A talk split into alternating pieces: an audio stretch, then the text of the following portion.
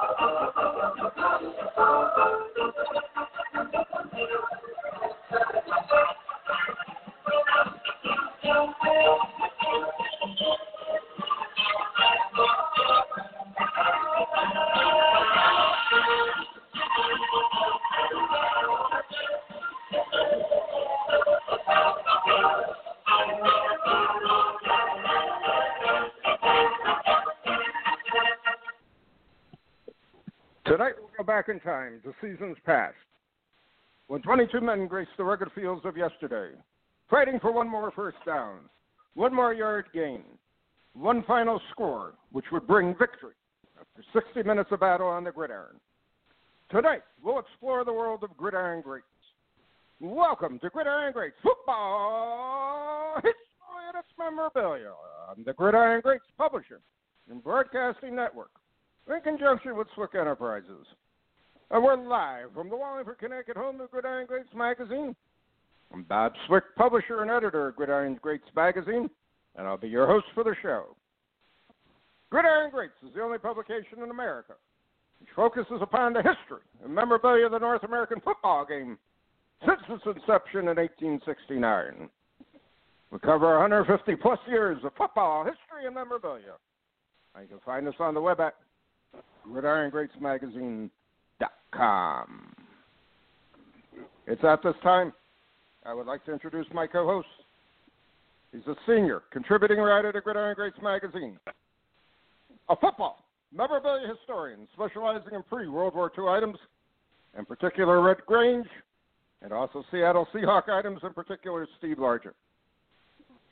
He hails from Portland, Oregon.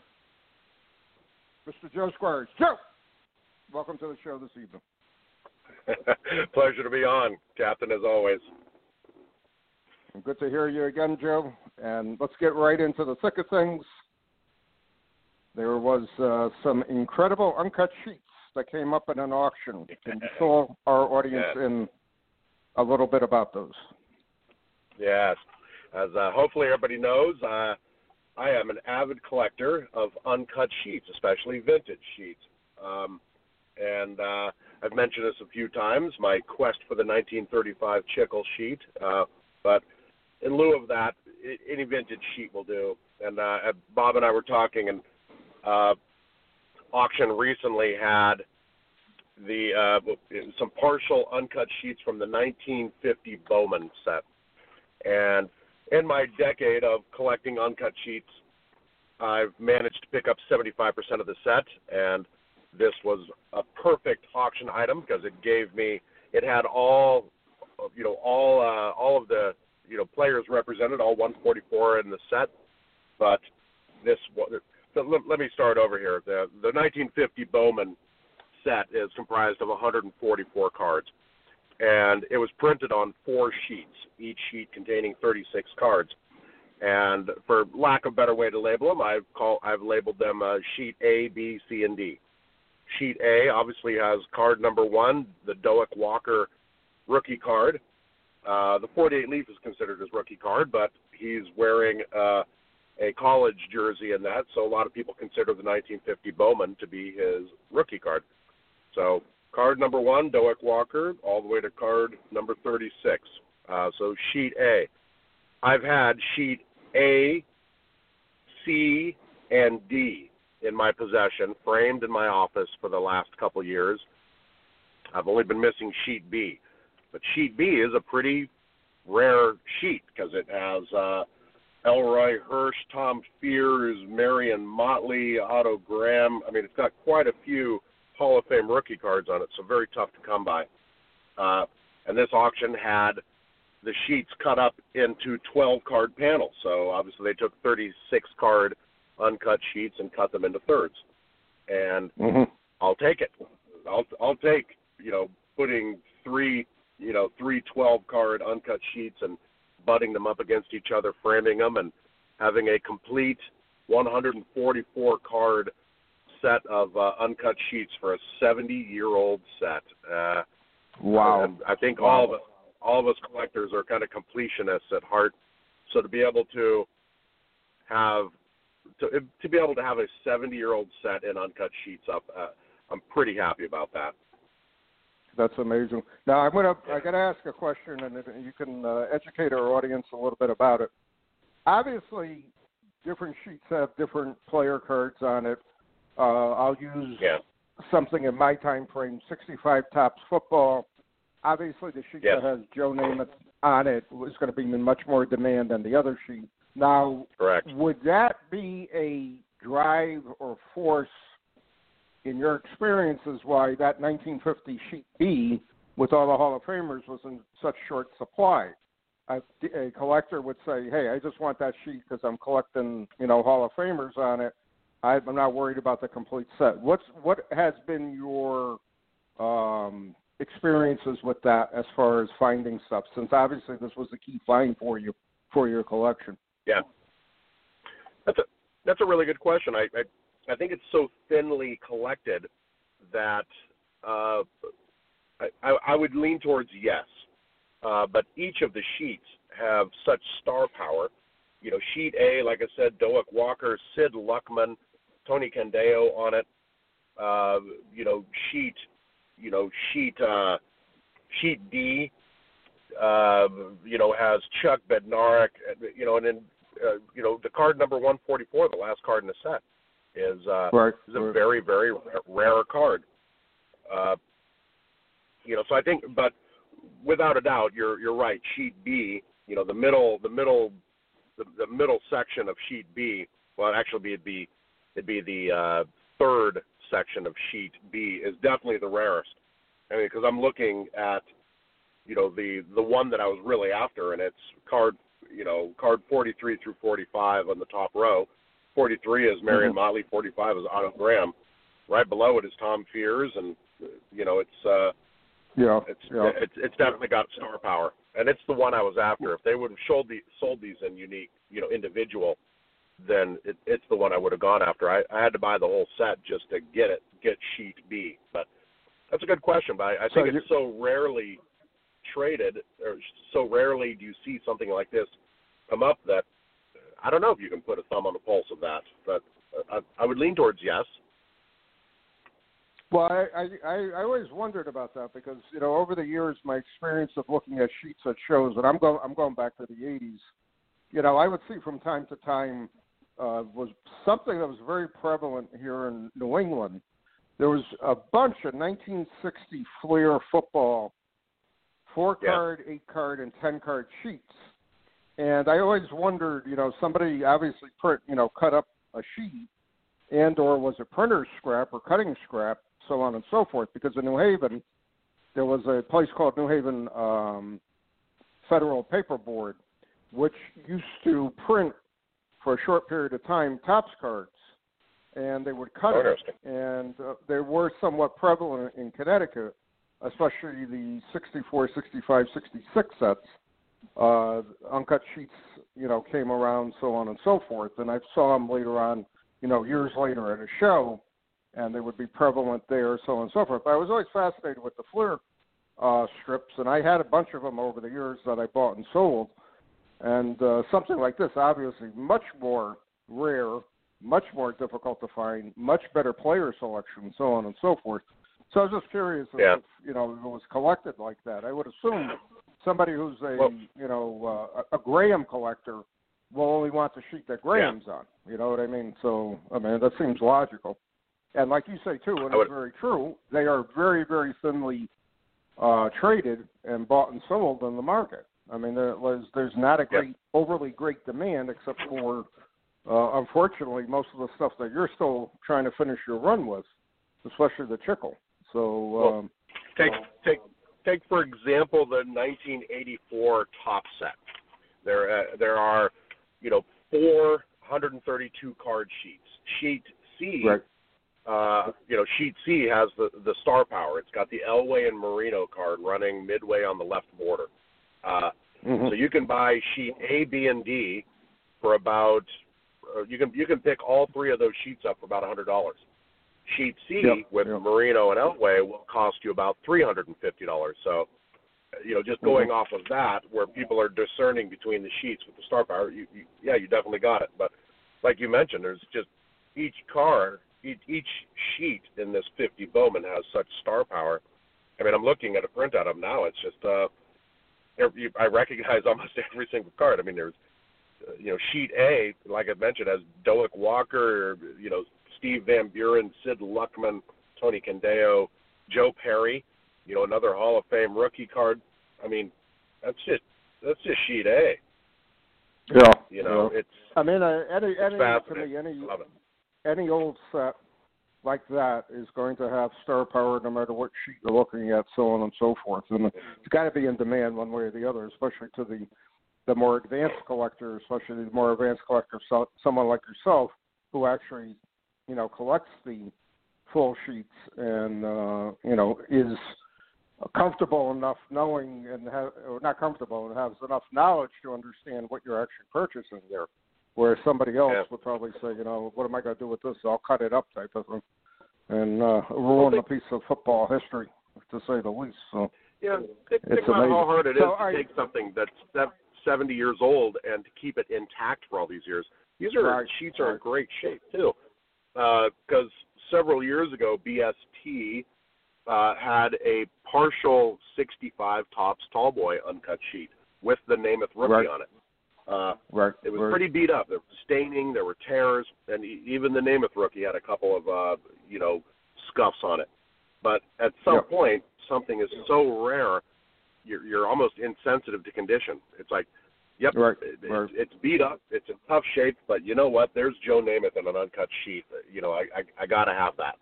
Uh, Yep. So to grab a to grab a, a 70 year old sheet, uh, and it's in good shape. It, it's just it's the it's it's the unicorn of the hobby for sure. I, I love it. Now refresh my memory. What are what's left on your want list for the sheets that you're looking for? Uncut sheets that you're looking. for? Well, definitely, you know, nobody knows. I've tried to figure out, you know, how the, the 35 chicle was cut, uh, because you can take a look at the Skybird, uh, you know, uncut sheet, and you can kind of assume that you know the the 35 chicle football was two 18 card sheets. Uh, uh, you know, but that's not even well known. Uh, and when I first started digging into how a 48 leaf sheet was laid out, I really started buying miscut cards. Uh, you know, you'd flip it over and you'd be able to see what the you know the next card was, or if it was really miscut. Right. And and then uh, suddenly you had you know Mike Thomas and uh, another guest we had Scott Alpaugh, you know, who really once the floodgates opened, once I said, hey, here I've got a couple of ideas on how a 48 leaf sheet laid out. You know, they had enough other information that we were able to figure it out. And then by luck, Right. uh, a, a partial uncut sheet uh, of, of Series A, you know, 48 because the you know the Leafs 48 Leaf set is 96 cards. It was printed in you know in a 48 card sheet. Became available, so I started trying to figure out how the 35 chicle sheet was laid out, hoping that the same luck would strike. That once I started investigating it, one would come up, but it, it's not. I mean, uh, we don't know. Yeah, 35 chicle would definitely be it. Uh, I have one partial uncut 48 Bowman sheet. I wouldn't mind a couple more of those. Got a 50. I, I think the next the next big white whale for me would be 52 Bowman large uh, because it's such a cool set. Uh, I think that'd be pretty cool, but they're they're they're pretty awesome. I mean, even even my coworkers love walking in my office because I've got probably a dozen of them framed behind my desk Mhm. and they they all mention they just they just love seeing them. I've been doing a lot of Zoom calls lately, and people be like, "What the hell is that behind you?" I'm like, "Oh, an uncut football sheet." Uh, so it's pretty cool. It's Yeah. And I hope, and I hope when they're asking about it, you're you're suggesting that they buy a subscription to Gridiron Greats magazine so they become more As- knowledgeable about football. as history. any great football hobbyist should.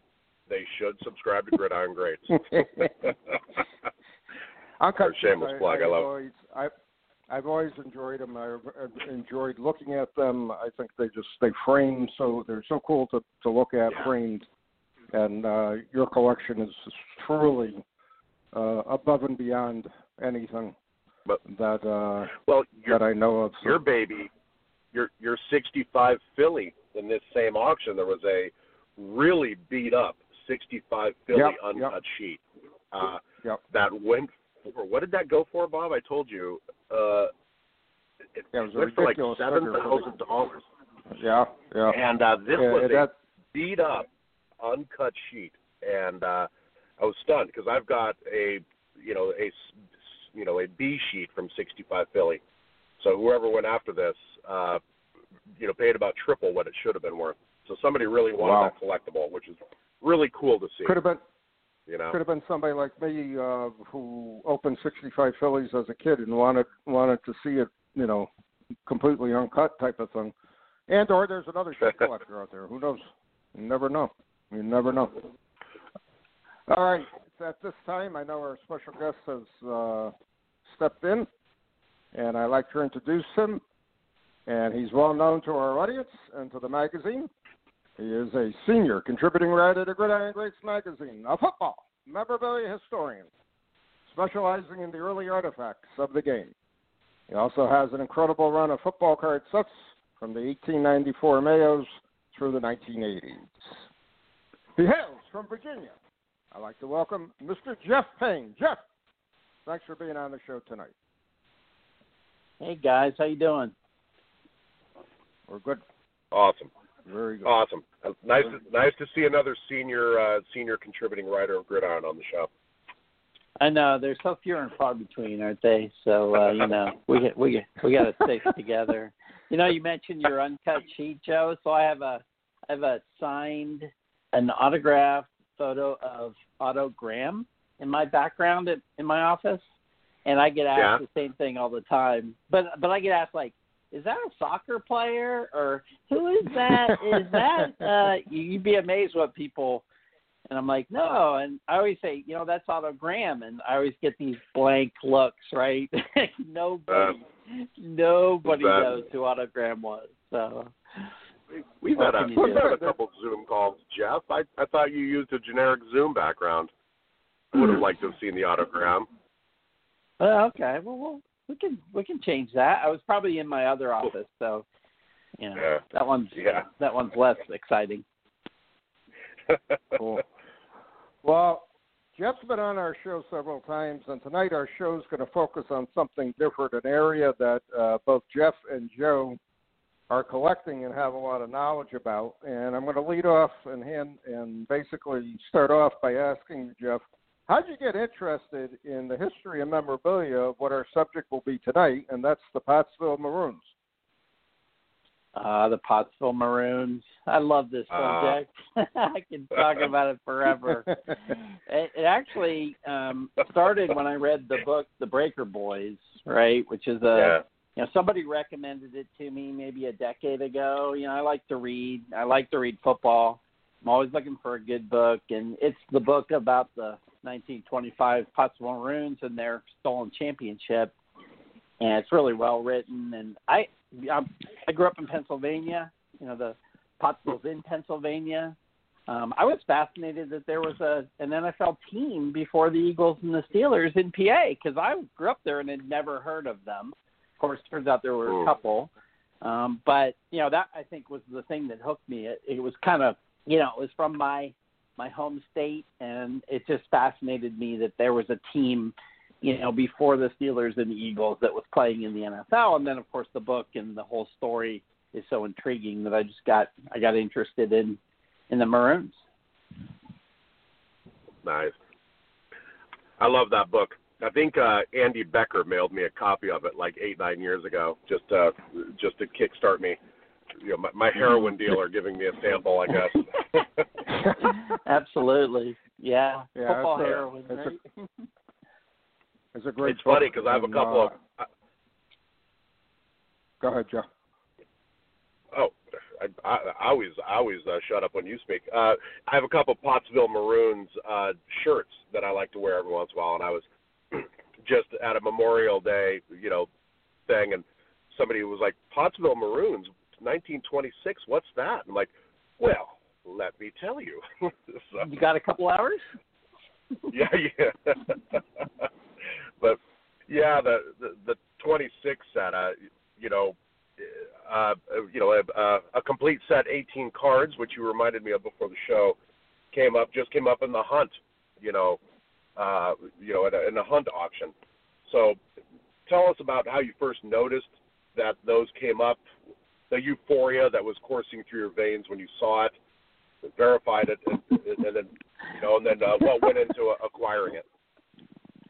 Yeah, so um, you know, as as Bob mentioned, I I like to collect sets. I've always been a set collector. He re- he referenced my mainstream run. I just I gotta I gotta finish the set, and and I I I first heard about these about the same time I read the Breaker Boys when a when a lot came up way long ago, and I didn't know what they were, and I missed them, and and then I found out how rare they were, and I was like, oh my gosh, there's a you know there's a there's a set of Pottsville Maroons player cards, really? Wow, that's that's incredible, and so I started collecting them, and and you know through hook or by crook, I was able to get up to having 15 of the 18.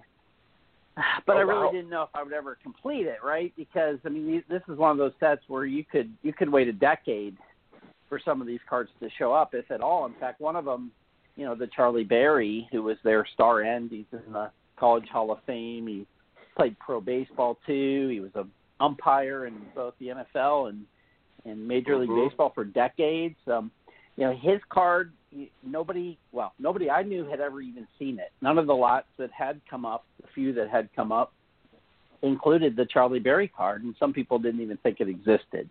So I needed that one that nobody knew, you know, well, at least nobody I knew knew that it existed. And then I needed the Tony Latone, which is, you know, he was the leading rusher in the 20s for the NFL. You know, some of us believe he should be in the Hall of Fame, but that's another subject. I always wanted that card. The Breaker Boys book is a, a lot Yeah. about Tony Latone, which, you know, I was like, wow, Tony Latone has a card. That's cool. And then um, Barney Wentz, who was his running mate, Penn Stater, go Penn State. Um, you know, local boy, gone good, and and led the league in in touchdowns and was all pro. And, and the three of those are, for whatever reason, really hard to find. And so, you know, when when I saw the lot come up, and it was the Super Bowl auction for Hunt, and there was Yep. a framed, you know, um, framed set of these cards, complete set of these cards that was um, also autographed. They were all autographed and, and also had a program, 1926 program. I think it was against the Buffalo Rangers, um, Maroons versus Buffalo. Uh, program in the middle of it. It was just a spectacular piece, and my heart did skip. I almost probably had like a heart attack, quite honestly, because I could not believe Checked it twice. that Yep. yeah, yeah, I was like, wait, wait, what? This has got to be like a reprint, right? Because you know, on eBay, stuff comes up all the time that makes you Oh, look yeah. double, you know, look twice, and then you see the RP after it, you know, or the story about their grandfather and the some old chest, and you just know it's not true.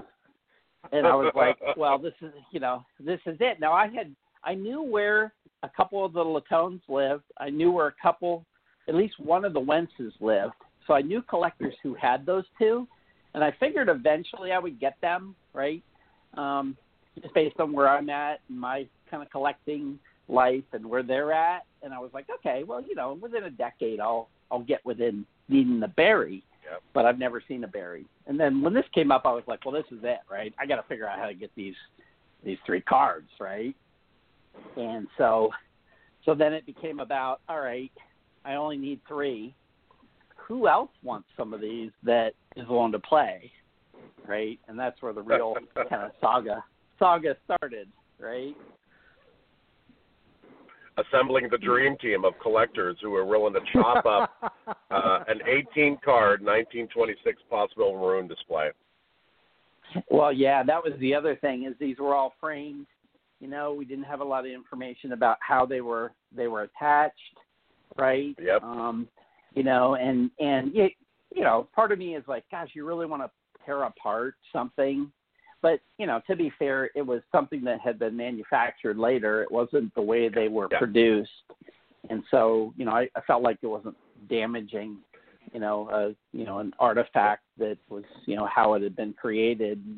It was really just more worry of, well, how are they attached and how could they come off? And so, you know, I went out looking. I knew, yeah, I, I tracked this market, so uh, I knew pretty much who the, you know, let's say ten people are that would be after these items, and and I also knew knew pretty much who had what you know, you we were talking before the show. We kind of have a kind of a list of where all the cards have come from and where they all ended up and all, more or less. We don't have them all, but but a lot. And so I was, you know, I just started, you know, calling a few people that I thought would be interested. I called you, Joe, of course, and you were crazy enough to say you wanted to be involved. You know, I was hum- humbly excited to be on that short list of of uh, oh, people you would call. absolutely. well, well, you and I still have done the, the the greatest trade in the history of professional card football, right? I mean, you know, we You Joe and I did a trade years ago that uh, you know involved star player candy and Pottsville Maroons postcards, and just to say those two sets in the same sentence is like you know it's like seeing a an extinct species, right? Um, and I still It was pretty cool. That was was one of the It was most pretty fun cool. things I ever sent, done. I, I, I sent some star player candy cards Jeff's way, and he sent a couple Pottsville Maroon cards my way, and I just Yep. it makes me laugh. Uh, that uh, Well, yeah, it's it like two it- I kids on love the playground, right? We got like cards that we washed, you know, our moms washed in our jeans, and we're out there like swapping, you know, seventy-two Topps. But no, we're doing twenty-six, you know, um, Pottsville postcards and twenty-eight star player candy cards, right? it's just uh, crazy. it. That's funny. But but yeah, Yeah. you joined in, and then um, and Steve Wolf, who I know has been on the show, and you know is a, a friend of ours. Obviously, he actually lives pretty close to Pottsville, and his wife's from that area as well. And he's gotten really into the Pottsville Maroons in the last couple of years, and was itching to work on this set and make progress. So we pulled him in too. Um, you know, and then it was just about okay, what do we think this might go for, and how do we price this? How do we split it up? You know, what How do you high, want, how high are we willing to go? How, how yeah, high are what's, we what's willing the limit here? Yeah, what's the limit? Is everybody comfortable with that limit? Because we knew it wasn't going to go cheap, right? Um, I'm kind of happy that you know since since I've seen so many of these cards, and you've seen a bunch, Joe, and and Steve has a pretty good sense for the hobby, and had had, had seen some as well. Yeah, I think we were all pretty much, you know, my biggest worry then was, well, you know, we're all going to kind of come up with what we think, and we're just going to be way off, way different, and we're not going to be able to agree on, Nope. you know, what what's the right Wow. number to, uh, you know, to go. We you know? did. We did. We did. So We tell us a little bit about the, uh, the the agony of defeat and the thrill of victory. You know, and the bidding in the last couple of minutes where, Hmm. you know, we thought we'd lost it, and then Yeah, then we won. yeah. So what happened was, um, so we weren't obviously it, the the the Super Bowl auction is a live auction. I think it was in Miami, right? Is that where it was? I can't recall. Yeah. Yeah. Uh, but but um, you know, so it was a live auction, but it was also online. You could bid online up until the night before. Um, in you know, put put in max bids and do online bidding, and then they close the um, online portion and went to a live version that was both you know in person and also through I think it was Invaluable, which is a kind of a real time bidding you know app that keeps up with a, a live bid process, right? Um, and so it, it went live Super Bowl, you know, I guess day before the Super Bowl, I think it was. And um, of course, we had our strategy. You know, we wanted to, is we weren't there live. We were going to put a max bid in. You were only allowed to do max bids up until the, the night before. And so our strategy was to put in a max bid, you know, right at the last minute, so nobody could, you know, string bid us or you know mess with it after that, right until it got live, and then and then we we hope that that bid would would stand. Now, um, you know, Steve was closest to Hunt, and we figured, of course, we are going to want to pick this thing up. We weren't going to want it shipped around the planet, and we figured Steve, since he was close, could get it easier. We looked at taxes and all that, and it seemed like the most cost-effective thing was for Steve to go get it, and so we had him bid so that he would win, right? So he put the bid in, the max bid. Now I had bid earlier, just because I always do, right? If it's something I want, I usually put a bid in just in case I decide to go for it. So I had put one in early on, the placeholder, but you know didn't think anything of it. And then we get, uh, you know, we get to the live portion, and um, I guess you could say there were some bid incons. I won't call them inconsistencies, yep. but a little funky. Irreg- irregularities. Irregularities yeah, for sure yeah, what happened was, you know, I knew what our max bid was, and I wasn't planning to bid. I was just kind of sitting there. But as I'm sitting there watching and it's coming up, you know, in my head I'm thinking, am I going to let this thing go for one extra bid increment? Right? We've all been there, right? You get, you know, without a doubt, you get remorse. You get remorse when you like hold your ground and you say, "This is as high as I'm going to go." Gosh dang it! And then you lose and you go, you know, what was a I would, extra I gone great? I would have gone one more. yeah, I would have gone I'm one gonna now yeah. spend you know two decades looking for these, and for an extra two grand, I could have had them. Like, what am I like crazy? Yeah. So I, as we got closer and closer, I had in my head, you know what? If we get to the top, this thing we get outbid. Gosh dang it! I'm gonna do another bid, and I'll just like call Joe and Steve and say, look, if you want me to eat the the extra, I'm eating the extra, but I let the ones I need get away for whatever, right? And so I was pretty certain, you know, that I'd take it one more if we had to, hoping we didn't have to. Of course, we get to the end, and then things got a little hinky in that there was, uh, you know, it started getting up close to, to our max, and we were right on in terms of what it was worth, which was great.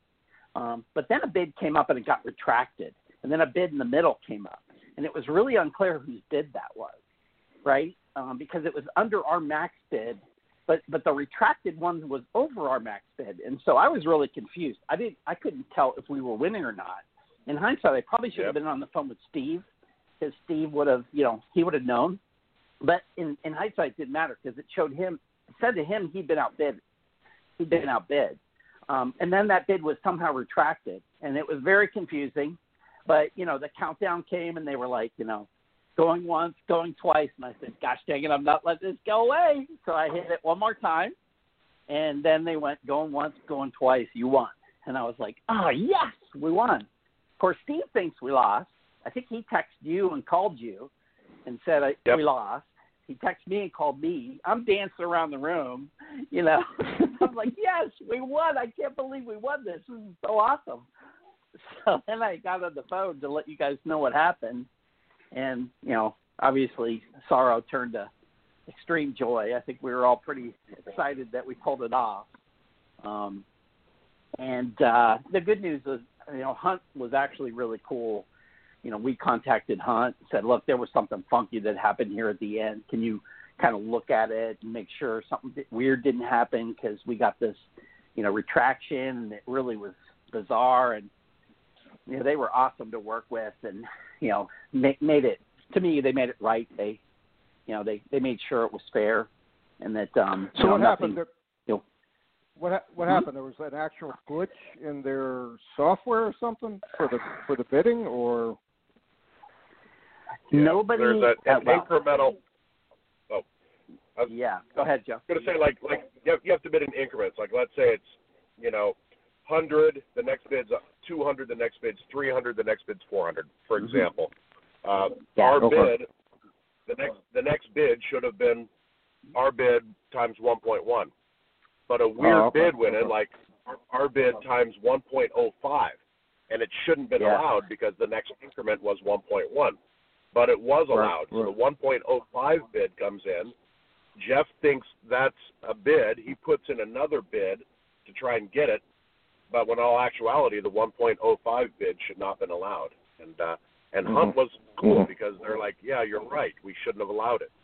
It's it's like in poker, you know, you you you can't you you can't go into a pot Mhm. at at half the blind. Yeah. You know, you, you know, yeah. Yeah. So, Yeah, it Wow. was it was weird. And from talking to them, you know, they were they were going to go dig in. They did dig into it, and they came back and said, you know, yeah, you know, the reality is though, you know, whatever the you know the the auctioneer is is saying, right, is the real legit number, and they didn't actually have a record of the retraction. That bid Yeah. or that retraction wa- was a mistake. It was, you know, somebody entered something into the system incorrectly or so, something happened and they weren't quite sure exactly what. At that point, as long as they made it right, we didn't really care. So we were like, okay, whatever, let's just make this right and we want our piece. like, can we pick it up? You know? Yeah. Yeah. So Wow. it all worked. The good guys won in the end, which was, you know, the way it should be in all good, you know, good Hollywood movies. the good the good Now, collectors, we- the appreciative. Ones. We talked about this. This is a little off script, but we talked about this in other shows and and privately. What? Why are those three cards so rare? Why? Why did you have such a tough time finding them? What? What? What can you tell our audience about them? Well, um, first of all, I would say they are the three biggest stars in the set. You could argue, I mean, Okay. there were a few other players that were obviously really good. So they are the superstars, in my opinion, uh, just in terms of the accolades that they got in the league. There's a few other like Ernst and Osborn that are, you know, pretty well known and won some All Pro stuff as well. But but they're stars. I don't think I think I believe they were all printed as only sets only, right? We've tracked down and we believe right now that all the cards we know of are all from four different places. They came from four Right, different right. places. We sort of know where they came from. And my sense is they were all complete sets. And but through the years, you know, people that had them cherry picked the stars and kept them and sold the rest. And so, you know, Mhm. over time, the one that was in Leland's, you know, somebody wanted those three cards that weren't in that set, um, and cherry picked them out, so they're still maybe out there somewhere.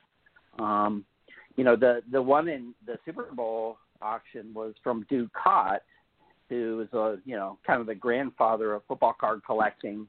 And what we learned later, which was interesting, was that that piece had actually was a, supposed to come up for auction about 15 years ago. It was at the National. Somebody was flashing it around that it was going to go to auction and it would come out of his estate, and what and it never made it to auction. Somebody made them a, a big offer for it. You know, I heard a rumor that they were asking fifty thousand for it, which is just an, an incredible amount of money. We did not pay that um, and and that it disappeared again for 15 years. Somebody snagged it, bought it for something, and it never, you know, it didn't show up again for 15 years. Um, Mhm. And so I, I think it's just that they're the stars and they get cherry picked out, and the rest of them are more common or they're not as well known, and so they get they get sold. And so they're probably either still out there somewhere, or of course, you know, there's a chance they got they got cherry picked and then they got consumed. They got thrown away. They got paper Yeah. drive. They Yeah. got, you know, somebody threw away when somebody died. You know, who knows? Who knows where they are? Yep. You know. Yep. No, as That's we've it. Mentioned that's- before, it talks pa- paper drives, fires, floods, Mm-hmm. you know, Well, they don't have names on them either, right? They have no name Yeah. on them. There's no name either. There's no information on them. They're just, you know, RPPC photo postcards of a player. The back is just a, you know, it's just a postcard back.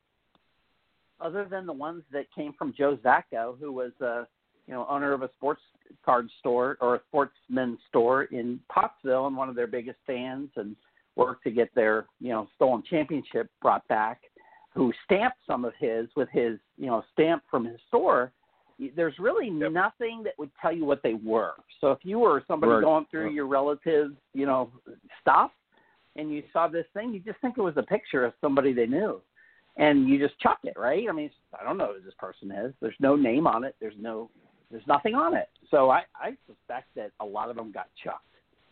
Um, Yeah. And and Yeah. and that was Well, you because know- you couldn't you couldn't tell couldn't tell what they were.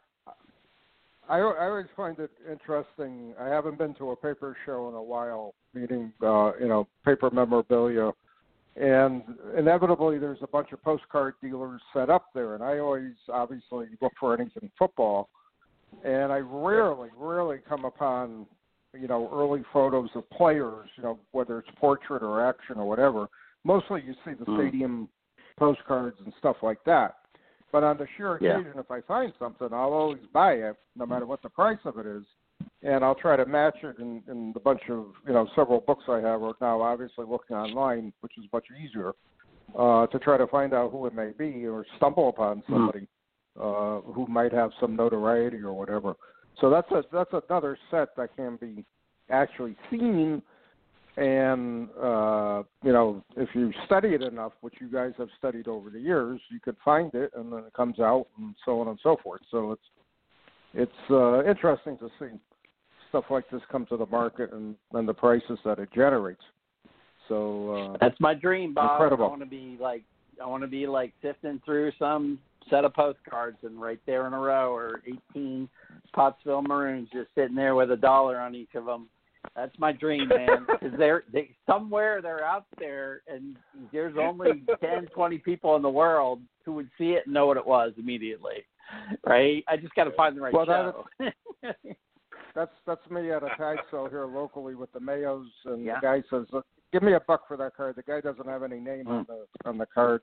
All the other ones have names on them. Oh yeah, yeah, sure. yeah, exactly. Sure. Let, let me let me grab my wallet as fast as I humanly can here. Exactly. No yeah. No yeah. Yeah. No well, you guys know the story. You know, Todd Tobias, our buddy, collects the Lee Jeans.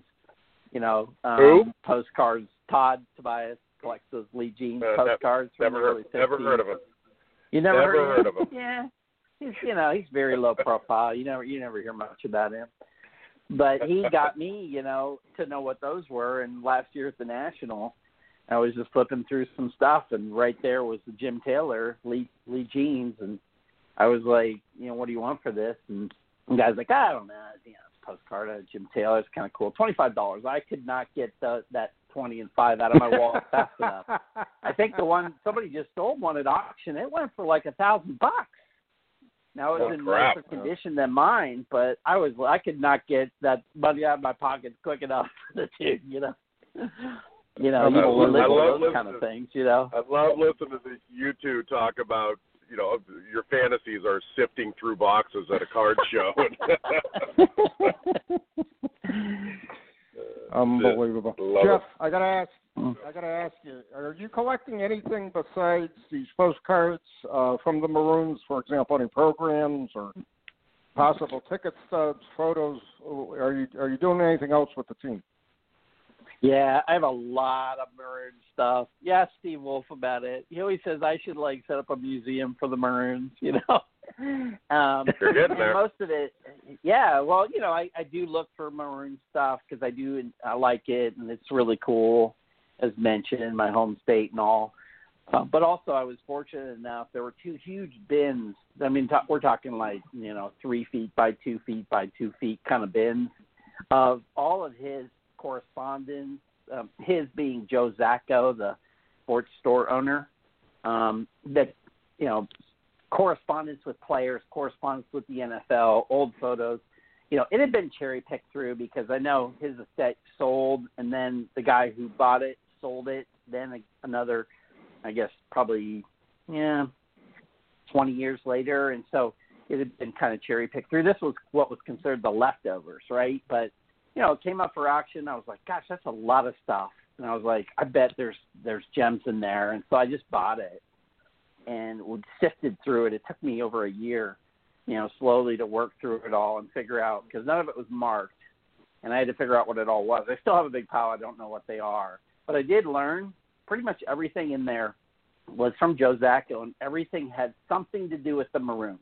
Sometimes it was a mystery. It took me a while to figure out what it was or how it related, but everything I found in there had some connection to the Maroons. So it's kind of like a, you know, a detective, you know, novel, right? Huh. Trying to unravel this stuff, and and I found some gems in there. And, but I have a lot of stuff. I've got a lot of letters from players, and autographs and photos, and other, you know, reunion um, programs and you know just uh, some you know three or four carousels of slides that he took in the 60s at both the reunion Oh. and the first two um, Hall of Fame induction ceremonies. So I have Red Grange, a, a candid of Red Grange getting his bust, of Bronco Nagurski getting his bust, of you know everybody that was inducted those first two years. The Maroons went to those ceremonies because they were trying to, you know, convince you know the NFL to give them their championship back. And I have these fantastic slides of, of all these players getting inducted, you know, for the first two classes of the Hall of Fame, which I think is priceless. I mean, it's not worth probably much to anybody but me, but I just think they're fantastic. So I have a lot of. I have a lot of Maroon stuff at this point. Yeah, and I really love it.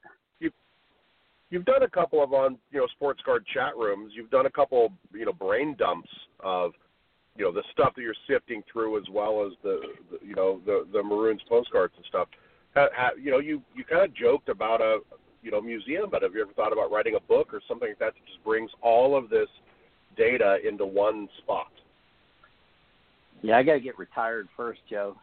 I, I that's, that would take some work. I would love I would love to do something like that, but I, I need more time to be able to do something like that. Yeah. Definitely, I'll just have to settle for an occasional artic, article to Gridiron Greats, you know, on something uh, in the meantime. But I would love to, you know, spend my my uh, you know my retirement years traveling to card shows and paper shows and writing stuff up and just kind of just enjoying the history of football, the hobby, the Yeah. whatever. It's what I like to do. So I would love to Yeah. do that someday.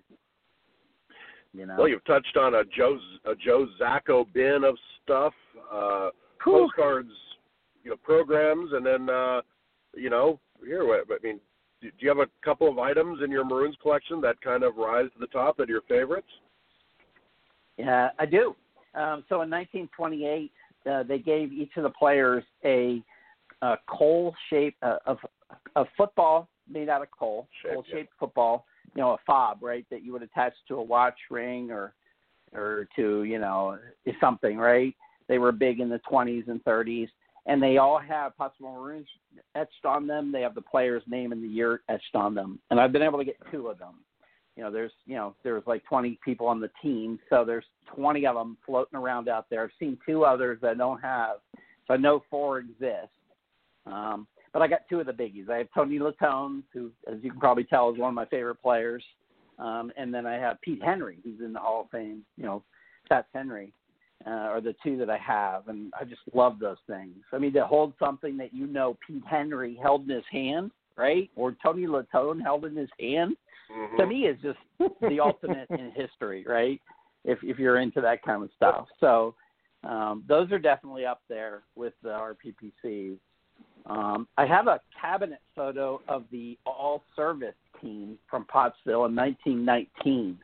I mean, this is the team that played together during World War One, um, and many of them ended up um, being firemen at the Yorkville Fire Company, where the Maroons kind of emerged out of. So I kind of consider that team to be the first, you know, the first Maroons team.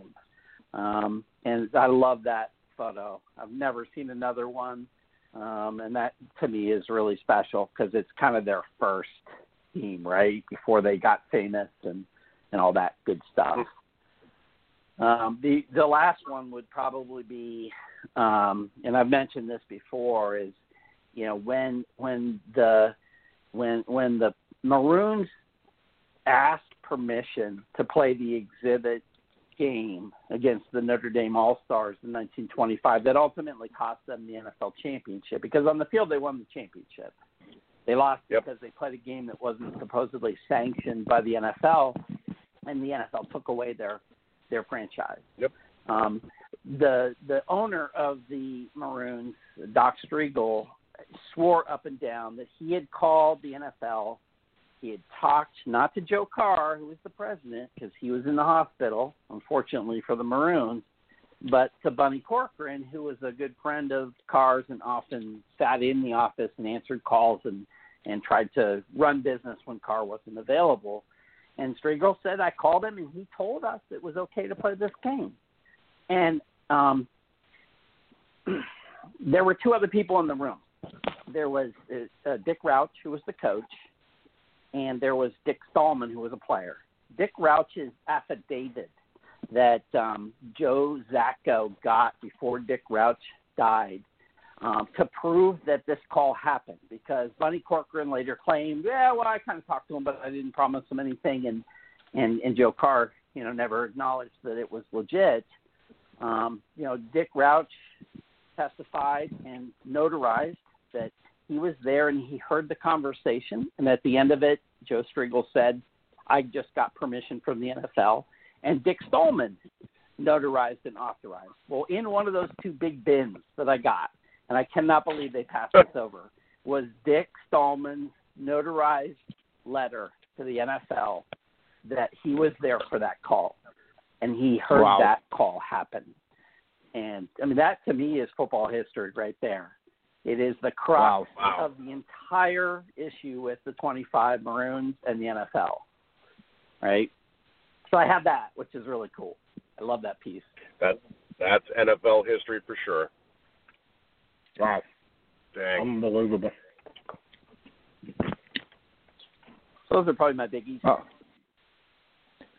Jeff, do you do you have anything on your on your want list that you're looking for that uh, that is uh, actually can't be spoken about? Because I know sometimes you don't want to get into a uh, a um, bidding war with somebody who knows that you're looking for something, or at the end of the show, I get a call and say, "Hey, you know that guy that was on the on, on your show? Well, I got it for him. Mm. Got to meet me. Yeah, meet well, me I off like those. And that, well, and that's my philosophy. Is um, I've always been a big believer that you know hoarding knowledge is not a good strategy, right? It doesn't work Yep. for most foreign governments, right? Especially dictators. And and in this day and age, information just flows everywhere. And so I'm not a big believer that you should like keep secret what you're after or whatever. What I found is that the more you broadcast what you're looking for, the more people approach you when they see something Here, here. that you're looking for. And it, it just adds to your network, right? It adds to your tentacles. Um, you know, if somebody and the other thing is it's a hobby, right? I don't care if I get that outbid, right? I'll be bummed for like a day or whatever. And you know what is what I found is a lot of times the next time that exact same thing rolls around, you actually get it cheaper than what you would have paid for it originally. It's just karma, right? Yeah. It's just Yeah, just happened to me on eBay. There was something I missed twice on, and I really wanted it, and I was kicking myself. It came back up on eBay, got it for probably about 150 bucks. You know, lower than when I bid on it the last time and lost. Exact same item, and I'm like, oh, I don't know how that happened, but I'll take it, right?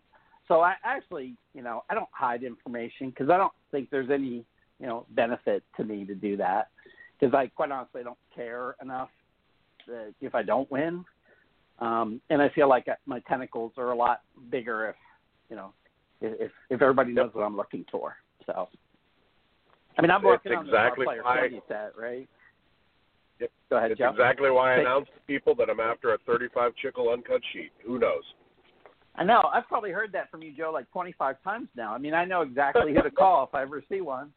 You know, you you beat it into my brain, and uh, if I ever see one, you will be my first call. I guarantee you. I will not try to hoard that sucker. It will be headed to your collection, man. So Uh, I know how much you Thanks, want it. brother. I know how much you want it. Yeah.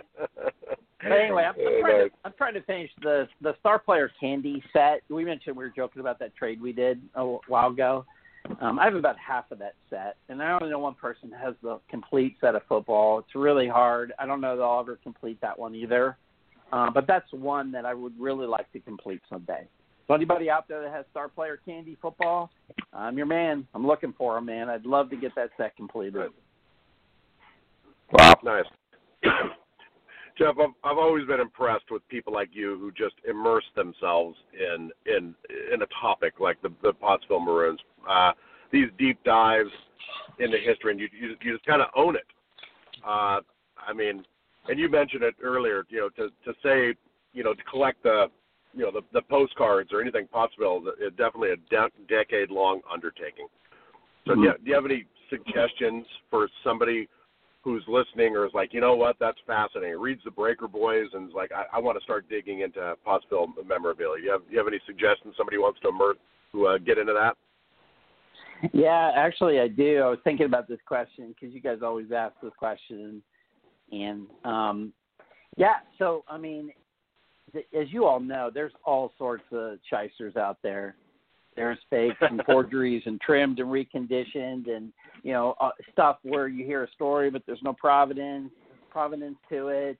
You know, people trying to get you to overpay. I mean, there's so much nastiness out there, and I, I feel like nothing hurts our hobby worse than a newer yeah. collector buying something, realizing they got duped, right? And then yeah. just having a bad taste and just getting out of the hobby. And so I always tell new collectors, look, whatever you're after, and it doesn't matter if it's a dollar or it's a thousand dollars, you need to educate yourself. You need to understand. There's people out there that know a lot about this set or about this item or whatever. You need to find them, you need to pick their brain, and you need to understand it so you can make good decisions. Because I feel like a lot of times people just kind of, you know, they see something, they want it, they read something, they think it, eh, that sounds pretty legit, and they buy it, and then they get burned. And the only way you can, um, you know, avoid that is to educate yourself. So I would yeah, tell you know, collectors, you, you got to educate yourself, right? You got to know what about the stuff you're going after, or you're going to get burned. There's too many people out there that want to take advantage of you. And that's an excellent point for the simple reason I end up getting an email or a phone call after they bought it and say, "What do you mean it's not worth anything?" You know, I, I was oh, told yeah. it was worth X X amount of dollars, yada yada yada, and then you know it gets Mm-hmm. frustrating for me because you know I've, I've done it you know a thousand times over if I did it once. You know, I, and I tell the people, did, well, uh, why did you buy it for? You know, what, you know, did you research it? Did you look at it?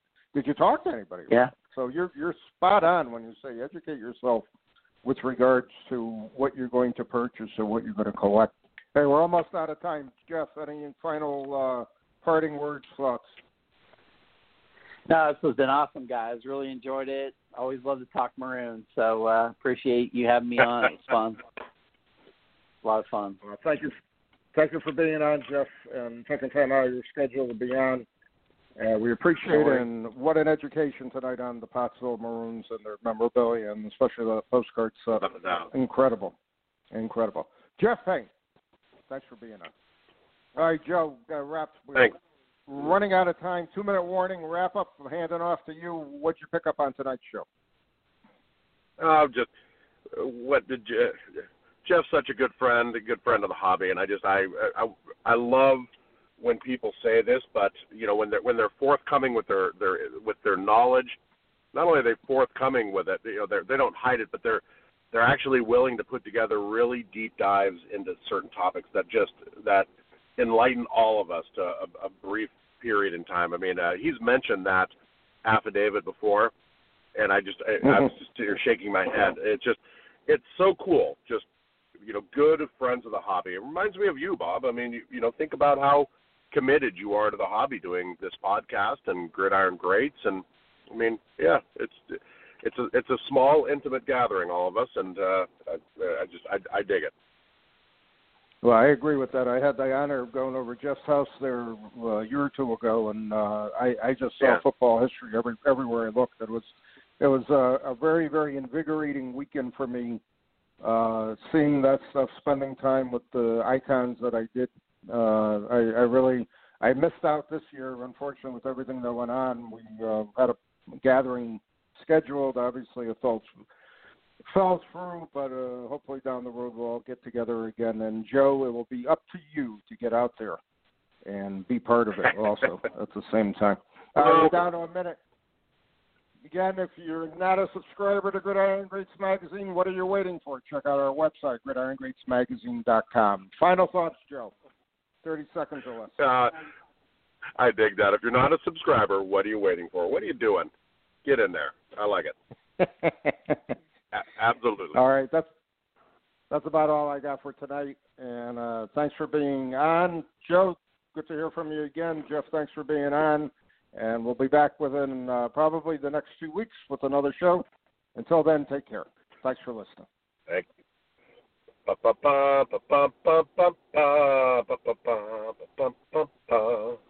Hey there, sports history fan. This is Arnie Chapman, aka the Football History Dude, and I wanted to thank you for stopping by to listen to another episode here on the Sports History Network. Our podcasters are passionate about uncovering and sharing sports stories from yesteryear. And if you didn't know it already, we have over 30 shows across the network covering all sorts of sports history topics. In fact, here's a glimpse into one of our awesome podcasts here on the network. Do you wish you knew more about the 100 seasons of the NFL? You're in luck because you found the Football History Dude podcast, where each episode is a journey back in time to learn about the rich history of the NFL. From the founding of the league in an auto showroom all the way to what it is today, America's favorite sport and a behemoth of an industry. My name is Ernie Chapman. Football is my passion, and I want you to come along with me each week to explore the yesteryear of the gridiron. So hop on board my DeLorean and let's get this baby up to 88 miles per hour. How about that? I bet you're super hyped to go listen to that new podcast, right? Well, to learn about this show and all the other podcasts on the network, head over to sportshistorynetwork.com forward slash podcasts. Again, that's sportshistorynetwork.com forward slash podcast. Head over there today to find your next favorite sports history podcast.